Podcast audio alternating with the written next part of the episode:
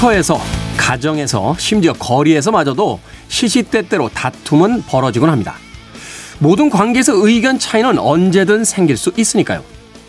그럴 때 다툼을 피해보고 싶다면 한 가지 기본 원칙을 떠올려 보길 추천해 드립니다. 바로 경청과 찬성은 다르다는 거죠.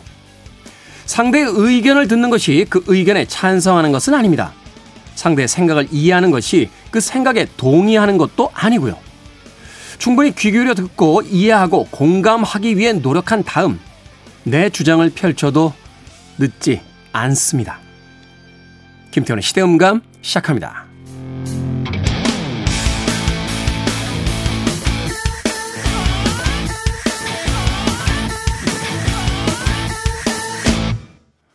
그래도 주말은 온다. 시대를 읽는 음악 감상회 시대음감 김태훈입니다. 많은 사람들은 다툼이 있고 난 다음에 상대방이 정확히 뭘 원했는지 잘 기억하지 못하죠. 그 이유는 듣지 않았기 때문입니다. TV에서 매주 방송되는 토론 프로를 보거나 심지어는 정치인들, 뭐 대통령 선거를 앞둔 후보들의 토론 프로를 봐도 남의 이야기를 정말로 정성껏 듣는다 하는 사람은 손꼽아 볼 만큼 그렇게 많지 않습니다. 상대방의 이야기가 무엇인지 알지도 못하면서 어떻게 내 주장을 펼칠 수 있을까요? 세상에 누군가의 이야기를 들어보고 곰곰이 생각해 봐야지만 내 생각이 맞는지 그렇지 않은지를 다시 한번 확인해 볼 수 있는 건데요. 사람들은 아주 작은 확신에서 시작된 자신의 의견을 끝까지 옳다고 믿으면서 남의 이야기를 듣는 데는 별로 관심이 없어 보입니다. 상대를 설득하기 위해서도 그 사람에 대한 예의를 지키는 것이 중요하듯이 사람의 이야기를 들어준다는 것은 내가 충분히 당신의 의견을 들을 준비가 되어 있습니다. 하지만 나는 또 다른 의견이 있습니다. 라는 것을 아주 평화적이고 친절하게 설명할 수 있는 가장 좋은 행동이 아닐까 생각해 보게 됩니다.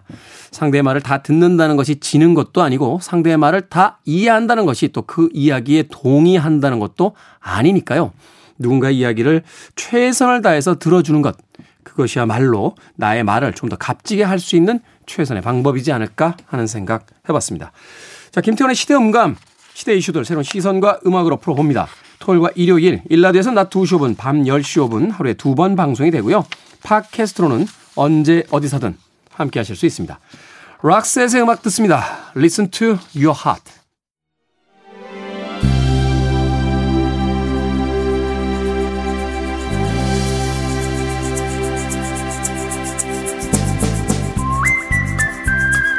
무작정이라는 말을 사전에서 찾아보면 두 가지 정의가 나옵니다. 첫 번째, 얼마라든지 혹은 어떻게 하리라고 미리 정한 것이 없음. 두 번째, 좋고 나쁨을 가림이 없음. 그야말로 무작정 떠나고 싶어지는 계절이죠. 깊어가는 가을을 맞아 준비한 특별한 시간입니다. 생선 작가와 함께 떠나는 여행 그리고 음악 이야기 걸어서 음악 속으로 여행 작가이자 음악 작가인 생선 나왔습니다. 안녕하세요. 네, 안녕하세요. 생선이라는 이 필명이자 예명인데 이게 참 애매합니다. 생선 씨라고 하기도 그렇고 생선 님이라고 하기도 그렇고. 생선 작가님이라고 하시면 됩니다. 저책 네. 냈잖아요. 네, 알겠습니다. 제가 왜 웃냐면요. 네. 사석에서는 까마득한 후배인데 네. 자기한테 작가님이라고 깍듯하게 부르라고 네. 두 눈을 동그랗게 뜨고 저를 쳐다봐서 예, 제가 약간 아, 웃음이 나온 점 양해해 주시길 바라겠습니다. 자, 여행 작가이자 음악 작가인 생선 작가님 나오셨습니다. 아, 예, 감사합니다. 생선 작가입니다.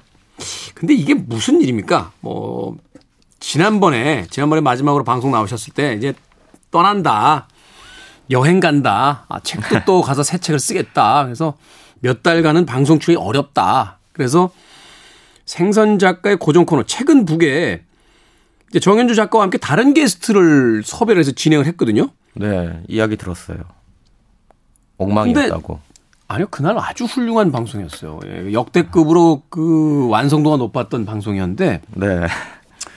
그런데 예, 그 신촌과 홍대 일대에서 활약하고 있는 저의 후배들의 첩보에 따르면 네. 분명히 여행을 간다고 했던 생선 작가가 아, 어떤 날은 낮에 카페에서 할 일 없이 졸고 있고 또 어떤 날은 여기저기 기웃기웃거리며 거리를 배회하고 있다. 이런 이야기들 계속 들어오더군요. 그래서 혹시나 해서 저희들이 다시 연락을 드렸는데 안 가셨어요? 예, 안 가고 있었습니다. 왜 안 가신 거예요? 몇 가지 이유가 있는데요. 이제 코로나 때는 국민 모두가 여행을 못 갔잖아요. 네. 그리고 제가 이제 코로나 전까지만 해도 거의 1년에 최소 3개월은 여행을 했었거든요. 네. 그러니까 여행이 일상이 되어 버렸는데 이제 이제 3년이라는 시간 동안 여행을 못 가다가 막상 가려고 하니까 무서운 거예요. 무섭다고요? 네. 그 낯선 도시에 가가지고 또 어떻게 정착을 해서 살아가고 글을 쓸 것이 자신이 없어가지고 음. 회피 회피 회피 하다가 한 달을 미뤘어요. 한 달을 미뤘다. 네. 그러면 언제 갑니까? 1월 1일, 아니 11월 1일 날 갑니다. 11월 1일 날. 네. 뭐가 가장 무섭던가요? 혼자 있는 거? 서울에서 친구 별로 없으시잖아요. 아, 서울에서는 그래도 이제 네. 연락하면 만날 친구들도 있고. 농담, 농담이에요, 농담. 네, 농담입니다. 네. 혼자 있는 게 두려웠다. 네, 음. 그냥 사실 서울에서 집에서 혼자 있는 건 좋죠. 근데 외국에나 먼 낯선 도시 같은 데 가서 혼자 있으면 뭐 사람들은 하루 이틀은 홀가분하고 좋다고 하는데 네. 저는 진짜 그게 힘들더라고요. 그래서 제가 여행을 지금 22년 다녔는데 힘든 게 하나도 없었거든요. 뭐 음. 예를 들어서 불편하거나 어려운 나라 가서도 뭐 의식주 해결하는 거 그런 거 힘들지 않고 뭐 예를 들어 나쁜 일을 당하거나 그래도 별로 당황하지 않았는데 늘 제가 힘들었던 게 혼자서 낯선 곳에 있어야 한다는 사실이 저한테는 진짜 큰 음. 고통이었거든요. 근데 그 고통을 이제 마주할 장- 자신이 없었던 것 같아요. 사실은 이제 그런 어떤 고독감 때문에 이제 그 책을 보고 글을 쓰게 되는 거잖아요. 네, 그래서 이제 그러다 보면 이제 좀 더 솔직하게 내 나하고 이제 마주할 수 있는 시간이 주어져서 이제 글을 저 같은 경우는 항상 여행 가서 쓰거든요. 네. 아 근데 너무 그게 징글징글 하더라고요. 11월 1일에 떠나실 수 있으시겠어요? 어쩔 수 없어요. 이제 비행기표 완전히 해놨고 그다음에 막 저 제가 기르고 있는 식물들이 있잖아요. 강아지와 이제 고양이가 있죠. 네, 다 이제 예약을 해놔서 이제 다 가야 되고 음. 숙소들로 음. 그리고 집도 빌려줬어요. 두 달간 Airbnb로 빌려줘서 이제 만약에 제가 안 가면 제가 있을 곳이 없습니다. 이야, 일종의 그거군요. 이제 배수의 진이라고. 네. 물러설 데가 없다. 네. 아, 이제는 이번엔 갈 수밖에 없습니다. 예전에 그 빌 브라이슨이 쓴 책 중에 나를 부르는 숲이라고 있었죠. 아, 저 엄청 좋아해요. 빌 브라이슨. 예전 에, 나중에 이제 로버트 레드포드가 주연을 맡은 영화로도 이제 만들어졌었는데 거기 이제 주인공이 에팔레치아 산맥 트레킹 가겠다고 주변에다 이제 다 큰 소리 쳐놓고서는 네. 내가 뭐 종주하고 말겠다. 그리고서는 이제 친구 한 명을 잘 꼬셔가지고 에팔레치아 산맥으로 들어갔는데 이 사람이 이제 간지 이틀 만에 멘붕이 오죠. 그렇죠. 너무 네. 힘들어서. 팔에 물집 잡히고 이제 막 야생에서의 생활이 적응도 안 되고 배낭은 너무 무겁고 만나는 사람마다 이상하고 막 이러니까 멘붕이 와서 내려가고 싶은데 주변에다가 워낙 큰 소리를 뻥뻥 쳐놓고 와가지고 내려를 못 가는 상황이 벌어져요. 뭐 그런 상황은 아니겠습니다만 이제는 가야 된다 무조건. 네, 이제 가야 되고요. 저는 사실 그동안 여행 다니면서 여러 나라 다녔는데 네. 제가 겨울에 노르웨이 간 적이 있었어요. 노르웨이. 그 아이슬란드 노르웨이 많이 다니셨잖아요. 네. 그때 한때는 또 북유럽에 또 빠져서 북유럽을 갔었는데 노르웨이 너무 외롭고 춥고 힘든 거예요. 음. 그래서 제가 한 달 예정으로 갔었는데 딱 보름 있고 보름 있고. 보름은 스페인으로 날아가서 날씨 좋고 사람 많은 곳. 예. 해변도 있고 너무 좋은 곳에 가갔는데 이제 여행사라 이제 출판 출판사라든가 친구들이 이제 묻, 묻더라고요. 어디냐고. 음. 그러면 노르웨이인 척. 그렇게 이제 그런 방법도 쓰기도 하죠. 근데 이번엔 진짜 가야 돼요. 그래도 글은 노르웨이 있을 때 더 많이 쓰지 않았어요?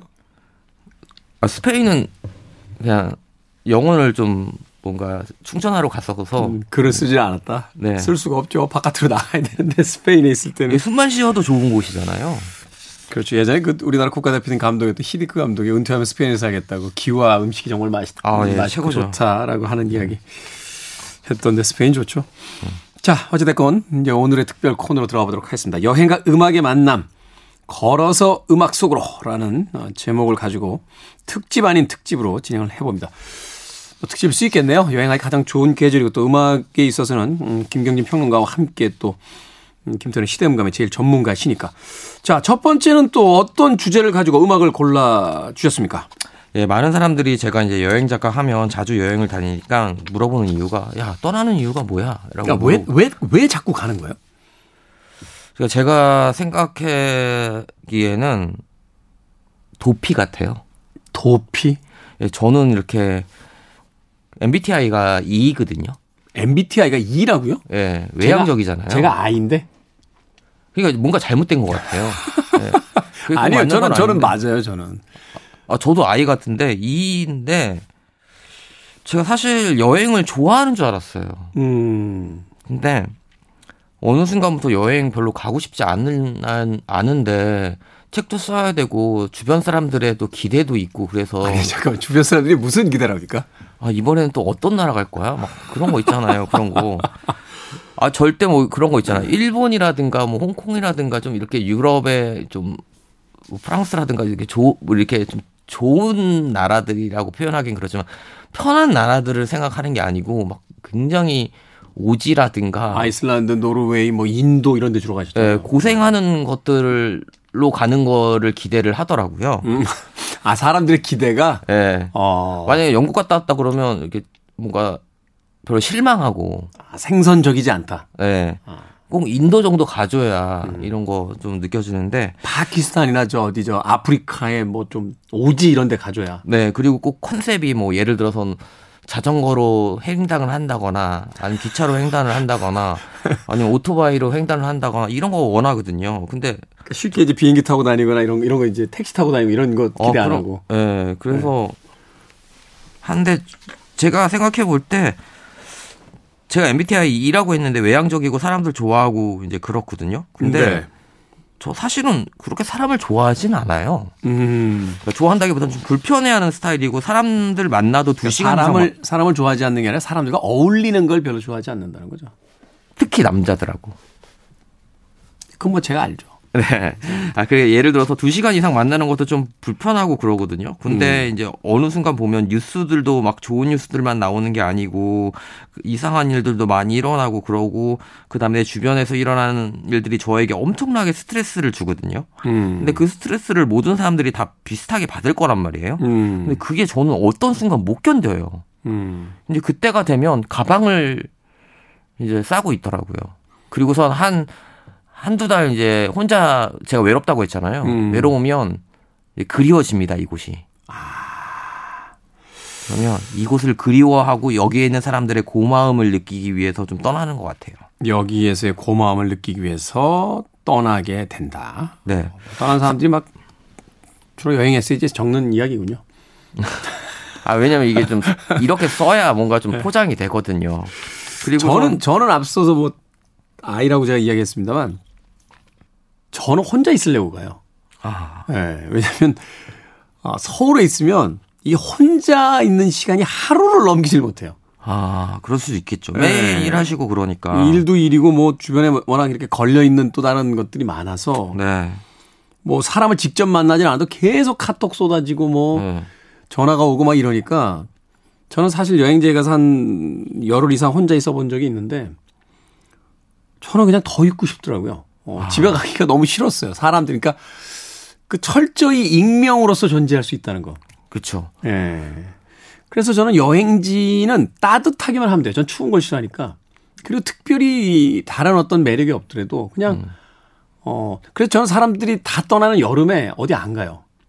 아, 다 여름 많으니까. 여름에 사람들이 떠나고 나니까 네. 그냥 서울에 남아 있으면 음. 혼자 있는 기분이 들거든요. 어. 근데 그건 이해할 수 있을 것 같아요. 음. 그래서 저도 이제 맨날 떠나다 보니까 음. 이제 좀 떠나는 게 다른 사람들에게 다른 사람들 여행 가기 전에는 막 흥분되고 막 그런 거 있잖아요. 네. 그런 거보다는 좀 부담도 많이 되고 음. 그래서 좀 숨어 있고 싶은 마음도 있는데 그럼 외로워요. 음. 그래서 항상 그게 딜레마인 것 같습니다.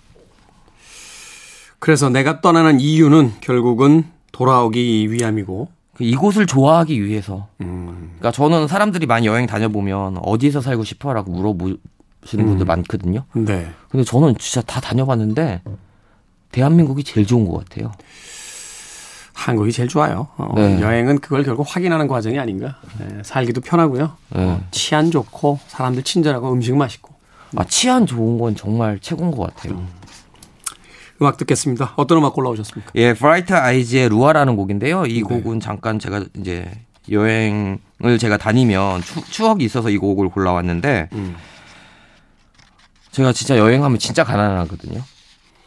가난뱅이 여행을 하는데 제가 특히 미국을 이제 횡단했을 때가 제 나이로 29이었었거든요. 네. 그 당시에는 없는 돈 있는 돈을 다 끌어다가 가가지고 여행을 이제 미국에서 차 한 대 사가지고 미국을 동에서 서 남에서 북 이렇게 해가지고 한 바퀴를 싹 돌았거든요. 음. 그러다 보니까 하루에 쓸 수 있는 돈이 이제 고정되어 있었어요. 공연 같은 건 감히 생각도 못했죠. 근데 네. 제가 브라이트 아이즈라는 이 싱어송라이터를 굉장히 좋아했었거든요. 그 당시. 근데 이 사람이 공연을 하는 거예요. 어. 근데 공연 티켓 값이 60불인 거예요. 60불. 그럼 제 하루 생활치거든요. 음. 근데 제가 만약 60불이 없으면 제가 하루만큼 못 가는 거예요. 음. 그래서 여행을 갈까 말- 하루 줄여야 되는 거군요. 네, 그래서 갈까 말까 고민하다가 결국 갔어요. 음. 근데 큰맘 먹고 이제 공연 티켓을 살려고 하는데 다 팔린 거예요.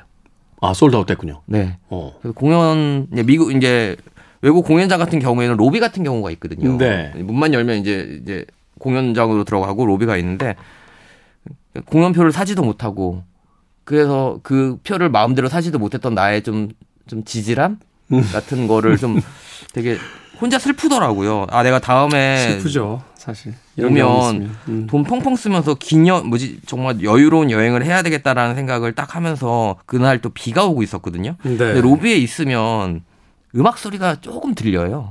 안에서 하는 음악 소리가 네. 근데 거기 이제 외국인 분에 가면 가드 분들 있잖아요. 그 되게 큰 분들이 입고 지키고 네. 있죠. 저한테 씨, 나가라고. 공연 시작했으니까 로비에서 나가라고. 네. 근데 이제 딱 나가기 전에 딱 이 노래가 흘러 나오는 거예요. 아, 슬프네요, 갑자기. 그래서 이 그 공연장의 그 방음 문을 통해서 들리는 이 노래를 들으면서 제가 이게 브루클린에서 공연을 했었거든요. 근데 네. 집에까지 이 그래서 이제 결국에는 이제 그, 다- 그 당시 듣던 MP3를 들으면서 이 노래를 들으면서 비 오는 때 비를 맞으면서 혼자 울었던 기억이 나서 좀 뭔가 이제 떠나기 며칠 전이니까 네. 마음을 다잡기 위해서 이제 그때보다 상황은 좋아졌다. 지갑은 두둑하고 카드도 많다. 이제는 공연만 해라. 내가 충분히 티켓 사 들어갈 수 있다. 네. 아, 근데 아무래도 공연 안 할 것 같아요. 제가 가는 나라에서는 공연 안 할 것 같아요. 네. 음악 듣겠습니다. 브라이트 아이즈의 루아 듣습니다. 브라이트 아이즈의 루아 듣고 왔습니다. 60불을 아끼다가 결국 보지 못한 생선 작가의 아, 안타까운 사연이 담겨져 있던 음, 음악이었습니다. 음악 좋네요. 어, 음악 듣다 보니까 괜히 앞에서 사설이 길었다 하는 생각을 해보게 됩니다. 빨리빨리 음악으로 가죠. 자, 이번에 두 번째 음악은 어떤 그 주제로 또 골라오신 음악입니까? 아, 제가 이번에 가는 나라가 이스라엘이거든요. 이스라엘로 가신다. 네. 왜 이스라엘로 가세요? 제가 요즘에 혼자서 성서를 공부하고 있어요. 구약 편을 지금 공부를 하고 있거든요. 네. 그러니까 제가 독실한 기독교 신자는 아닌데 제가 어느 책을 봤는데 뭔가 그냥 종교적인 의미로 말고 역사적 의미로 이제 성경을 해석한 책이었거든요. 음. 그러면서 되게 관심이 많아지는데 아무래도 기독교하고 그러면 이스라엘이라는 나라가 안 나올 수가 없잖아요. 그렇죠. 그래서 저는 뭔가 성지순례라고 해야 되나 그런 데를 좀 가보고 싶었고요. 음. 그 다음에 제가 이제 항상 여행을 어떤 이제 항상 여행을 가기 전에 어떤 나라를 여행을 갈까 이렇게 생각을 하는데 저는 우선 여행을 가겠다라고 생각한 다음에 이제 나라를 정하거든요. 네. 이제 예전에 이제 중학교 때 봤던 사이카 보도를 보면서 이제 지도책이죠. 사이가부도. 네. 네 그래서 하는데 일본에는 좀 오래되고 돌로 만들어진 도시를 가고 싶었어요. 돌로 만들어진 도시. 오래되고 네. 찾다가 보니까 뭐 스페인도 있을 수 있고 터키도 있을 수 있는데 다 갔다 왔으니까 이번에는 그러면 이스라엘 한번 가볼까? 음. 요즘 공부하는 것도 있으니까 그래서 이스라엘로 정하면서 이제 하는데 이스라엘의 수도가 이제 테라비브잖아요. 그렇죠. 그 테라비브는 제가 이제 사진이나 알아본 정보에 의하면 서울이랑 거의 비슷하더라고요. 아, 그래요? 네, 굉장히 발전돼 있고 음, 음. 세련되고 핫한 도시인데 거기 말고 그럼 저는 예루살렘? 예루살렘. 네, 한. 시간 떨어진 예루살렘으로 이제 가는 거를 목 이제 목적지로 해가지고 정했고요. 역시 그리고 숙소도 정말 제일 한 400년 된 돌로 된 건물에 그- 이게 그 이제 나라가 건국된 지 200년이 안 됐잖아요. 네. 근데 200년이 뭐예요?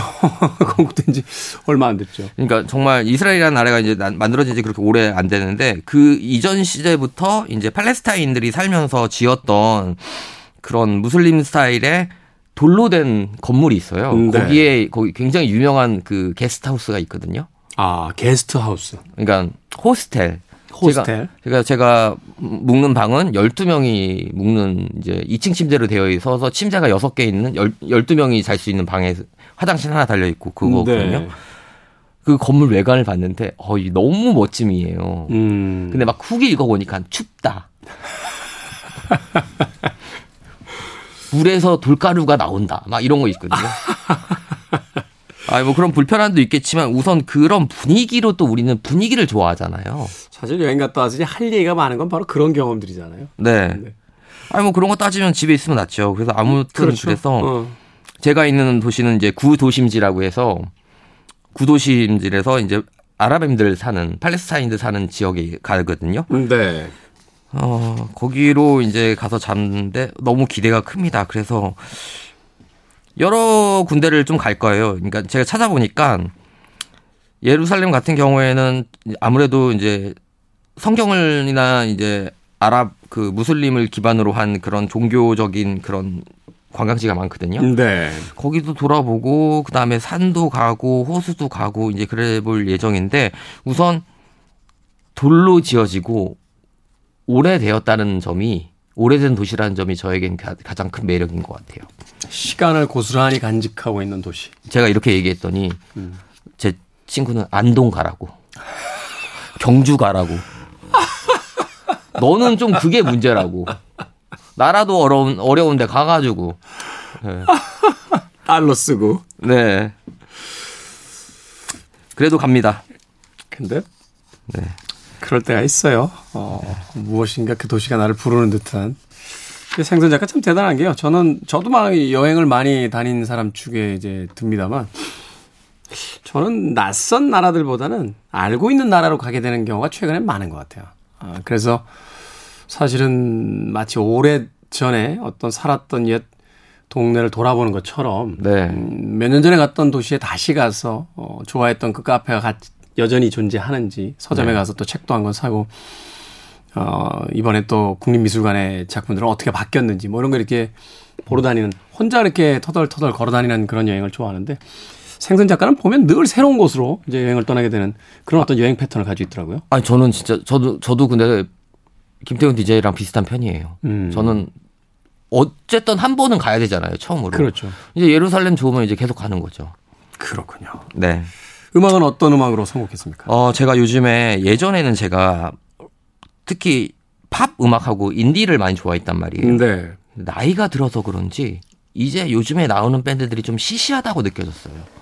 그러니까 음악적 뭔가 유행도 그렇고 트렌드도 그렇고 딱 보면 예전에는 멜로디 위주가 많았거든요. 멜로디 위주가 아 그렇죠 뭐 60년대 이후에 이제 90년대 다시 멜로디가 이제 강세였고 네, 그리고 그러니까 전 세계적으로 그러니까 케이팝이라고 불리우는 장르도 그렇고 외국 인디 락 장르도 그렇고 요즘에는 비트 중심이죠. 음향과 어, 리듬 중심의 리듬 중심이더라고요. 근데 음. 저는 전혀 그거에 대해서 감성을 느끼지 못하고 저는 또 감성을 우선시하는 사람이기 때문에 네. 그래서 요즘에 진짜 많이 듣는 노래가 한국 가요를 많이 듣고. 한국 가요. 예, 어. 그것도 한 90년대나 2000년대 제가 한참 이제 외국 음악 많이 들었을 때 음. 제가 이제 몰랐던 노래들 그 몰랐던 당시에는 노래들. 인기했지만 아, 그때 이제 가요를 안 들었으니까 네. 놓치고 가는 음악들. 그때는 가요 들으면 아 이건 자- 이건 좀 핫한 사람의 자세가 아니라고 생각했거든요. 아 근데 이제 와서 지금 막 뭔가 좀 그런 제 자신이 좀 치기 어렵고 유치했다는 생각을 하면서 듣고 있는데 신승훈 씨의 나비 효과라는 노래를 준비했거든요. 신승훈 씨의 나비 효과. 야, 이거 참 생선 작가가 신승훈 씨의 나비 효과를 선곡할 줄 몰랐네요. 어. 제가 엄청 좋아합니다, 진짜. 음. 네. 그래서 전 신승훈 씨의 다른 노래도 유명한 노래도 많지만 전 개인적으로 나비 효과를 딱 들으면서 하면 나비 효과가 딱 그거잖아요. 어디서 날개가 날개짓 한 번 하면 어디선가는 헤일이 헤일, 태, 풍이 일어난다. 음, 그것처럼 여행을 가는 데 있어서도 뭔가 대단한 계기는 없어요. 그냥 어느 날 살짝 바람이 불면 음. 어느 순간 떠나게 되는 비행기 타고 있습니다. 음. 예, 그래서 골라온 곡은 신승훈의 나비 효과입니다. 듣겠습니다. 신승훈 씨의 나비 효과 듣고 왔습니다. 김태훈의 시대음감 여행 작가 생선 작가와 함께 여행 그리고 음악 이야기 걸어서 음악 속으로 함께하고 있습니다. 자, 이제 마지막 주제 또 마지막 음악 어떤 어, 주제와 음악입니까? 네. 주제는 여행자로 산다는 것이라고 정해봤고요. 여행자로 산다는 것. 네. 어, 여행자이자 여행 작가이기도 하고. 네. 근데 저는 사실 여행기는 두 권밖에 안 썼어요. 두 권 썼으면 많이 썼죠. 근데 책을 제가 일곱 권 썼거든요. 네. 근데 모든 책을 써도 여행 작가예요. 그리고 분류도 여행기에 분류가 돼요. 제가 예전에 우울증 이야기나 공황장애 이야기를 쓴 적이 있었는데 그것도 여행기 코너에 있고. 천국이 내려온다? 아니요. 당신이란 안정제. 아, 당신이란 안정제. 네. 어. 천국이 내려온다는 왜 천국 단어 때문에 종교서적으로 분류됐죠. 그렇죠. 저는 다양한 장르의 책을 쓰고 있습니다. 네. 전혀 종교와는 상관없는 책인데. 네. 아, 그렇군요. 생각해보면 저도 그래요. 저도 이제 어딘가에 가서 제 자신을 소개할 때 팟칼럼니스트 김태현입니다. 라고 하는데 사실 칼럼니스트 활동은 최근엔, 어, 잘 안 하시죠. 분기마다 한 번 쓰는 저 개간지의 칼럼이 하나 있고요. 음. 그 다음에 이제 그 규칙적이지 않지만 이제 간혹 이제 원고를 쓸 때가 있는데 네. 대부분 이제 라디오 DJ, 뭐 방송 출연, 그다음에 전혀 다른 책들, 네. 정치인 인터뷰나 뭐 의사분들하고 인터뷰 책 뭐 이런 것들 쓰고 있는데 그래도 어디 가면 팍 컬럼니스트예요. 아 저는 김태훈 씨 책을 쭉 읽어보면서 이분이 왜 이렇게 이런 책을 썼는지 하는 의문심이 들었는데 근데 알 것 같아요. 궁금증이 많아. 사람에 대한 호기심이 기본적으로 있어요. 왜냐면 이게 호기심 없으면 못 쓰거든요. 그렇죠. 사실은 제가 정치 대담집이나 저 의학 대담집 썼을 때 다들 고개를 갸우뚱 하셨어요. 네. 어, 정치 대담집은 이제 전 총리였던 김부겸 전 총리와 이제 대담집을 썼고, 음. 그 다음에 이제 대한민국에서 이제 명이라고 불리우는 이제 의사분들하고 의학대담집 그 의학대담집 쓰느라고 한 1년 동안 의학 공부를 하는 바람에 예, 거의 의대 의대 입학하는 기분이 들긴 했었. 하여튼 그런데 생선 작가도 그러네요. 어, 최근 두 권밖에 안 썼지만 그래도 계속 여행 작가라고 불리우게 되는 이유가 뭘까요? 사람들에게 그 여행 책이 가장 강렬한 인상을 줬기 때문 아닐까요? 예, 그런 것 같아요. 그러니까 저는 뭐 아마 소설을 써도 여행 작가로 될 것 같은데 이제 와서 네. 뭐이 여행 작가 타이틀이 싫은 건 아니고요. 그냥 그래도 작가라는 칭호는 붙여주니까 감사한 음, 거죠. 여행 작가다. 네. 자, 여행자로서 산다는 것이라고 이야기하셨는데 그러면 어떻습니까? 여행자로 산다는 거. 어, 아무래도 이제 생활이 그 안정적이지 않을 수도 있고 늘 떠도는 듯한 어떤 그런 기분이 들 수도 있는데 네. 본인의 경험을 좀 이야기해 주신다면 우선 여행자로 산다는 건 눈치를 좀 많이 봐야 돼요. 음. 그러니까 만약에 단체 여행이나 그룹 투어가 아닌 이상 혼자 다니다 보면 언어가 중요한 게 아니고요. 음. 상황에 따라서 눈치껏 행동해야 될 것이 많고, 음. 그 다음에 아무래도 우리는 거의 지금은 좀 아니지만 한국이라는 나라에 살고 있잖아요. 대한민국. 그렇죠. 대부분 같은 민족이기 때문에 생김새나 이런 것들 아, 쓰는 말이 다 같잖아요. 그렇죠. 조금만 벗어나면 이제 모든 인종들이 다 있단 말이죠. 음. 이제 그러다 보면 이제 한국에서 한국 사람만 만났던 전데 여행에 나가다 보면 제가 이제 이방인이 된 거죠. 음. 그러면 이제 조금 눈치도 보게 되고 그다음에 아무래도 내가 익숙한 우리나라가 아닌 다른 나라에 가다 보니까 뭔가 예절이라든가 에티켓이라든가 사회 시스템도 달라요. 그렇겠죠. 그럴 때는 일일이 물어볼 수가 없잖아요. 네. 그렇기 때문에 눈치껏 이제 행동해야 할 경우가 있거든요.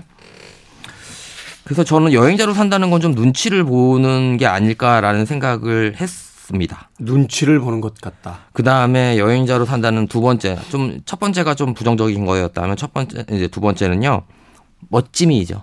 멋짐. 풍류. 풍, 여행자가 풍류, 풍류예요? 풍류가 있잖아요.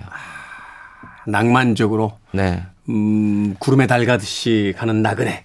그렇죠. 음. 아무리 이렇게 실수를 하고 사기를 당하고 막 그래도 나중에 와서는 이야기거리가 되잖아요. 또 그때는 속상해도 딱 지나고 나면 그때 멋있었지. 그런 순간은 좋은 순간은 별로 기억 안 나요. 솔직히 재밌었던 순간은. 사실 저도 여행 많이 다닙니다만 막상 갔다 와서 어떤 방송이라든지 뭐 글을 써야 되는지 할 때 떠오르게 되는 건 여행지에서의 실수. 예, 실수나 아, 사고담. 음, 네. 사고 뭐 이런 네. 것들이죠 결국은 안전하게만 돌아올 수 있다라면 그 다음에 제가 이제 멋짐이라고 정한 건 뭐였냐면 제가 예전에 태국에서 이제 카페를 갔는데 맨날 가는 카페가 있었어요. 네, 저는 이제 한번 가면 똑같은 카페만 하루 두 번씩 가거든요. 네, 그러면 저절로 친구가 생겨요. 음, 왜냐면 음. 직원들하고도 익숙해지니까. 근데 거기 늘 오시는 어떤 나이 드신 그래도 그렇게 나이가 많이 안 드신 분이었는데 한 50대 정도 되셨거든요. 딱 봤는데 분위기가 네. 장난 아닌 거예요. 어, 뭐 그렇다고 해서 옷을 화려하게 입거나 머리를 뭐 염색하거나 이런 게 아니고 평범한 분인데 그분이 내뿜는 그 아우라가 저에게는 굉장히 삶의 모토가 됐어요. 제가 원래는 성공하고 싶었거든요. 지금 성공하셨잖아요. 아, 더 성공하고 싶었죠. 어. 성공하고 싶어서 돈도 많이 벌고 책도 많이 팔고 막 이런 거였거든요.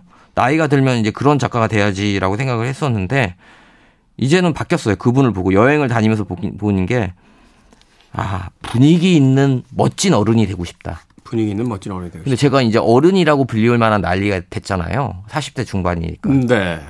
근데 아직까지는 좀 아닌 것 같아요. 뭔가 어색해. 음, 그리고 또 제가 이제 이런 생각을 하면서 결국 깨달은 건 뭐냐면 제가 이번에 소개할 노래 노랫말이거든요. My Aunt Mary의 파도 타기라는 노래를 제가 소개할 건데 네. 그 노래 가사에 딱 이런 구절이 나와요. 언젠가 어딘가에 내려질 곳은 있겠지. 철학적이군요. 네. 그러니까 저도 이제 지금은 이렇게 살고 있지만 언젠가 어디선가는 내가 원하는 모습으로 보- 보여질 수 있는 그런 곳이 있지 않을까라는 생각이 들어서 My Aunt Mary의 파도 타기 네. 오늘 끝곡으로 준비를 해. 아, 노래 많은데. 저 음악 작가가 모르세요? 아, 여행 보내드리려고 이제 가야죠. 아, 네. 여행 가셔야죠. 음악만 계속 트시다 또 여행 못 가실까봐 아. 아닙니다. 다녀오셔서 네. 전화 연결 가능합니다. 전화 연결이요? 네. 저 예루살렘에 있으니까 무슨 일 있으면 전화 연결 하시죠. 뭐 고려는 해보겠습니다. 네. 네. 출연료는 똑같이 나가는 겁니다. 자, 여행자로서 산다는 것, My Aunt Mary의 파도 타기 추천해 주셨습니다. 김태훈의 시대음감. 아직까진 여행을 못 갔습니다만 11월 1일 날 드디어 여행을 간다는 여행 작가 생선의 음악 이야기, 또 여행 이야기, 걸어서 음악 속으로 오늘 함께 해주신 생선 작가님. 고맙습니다. 감사합니다. 저도 작별 인사 드립니다. 지금까지 시대음감의 김태훈이었습니다. 고맙습니다.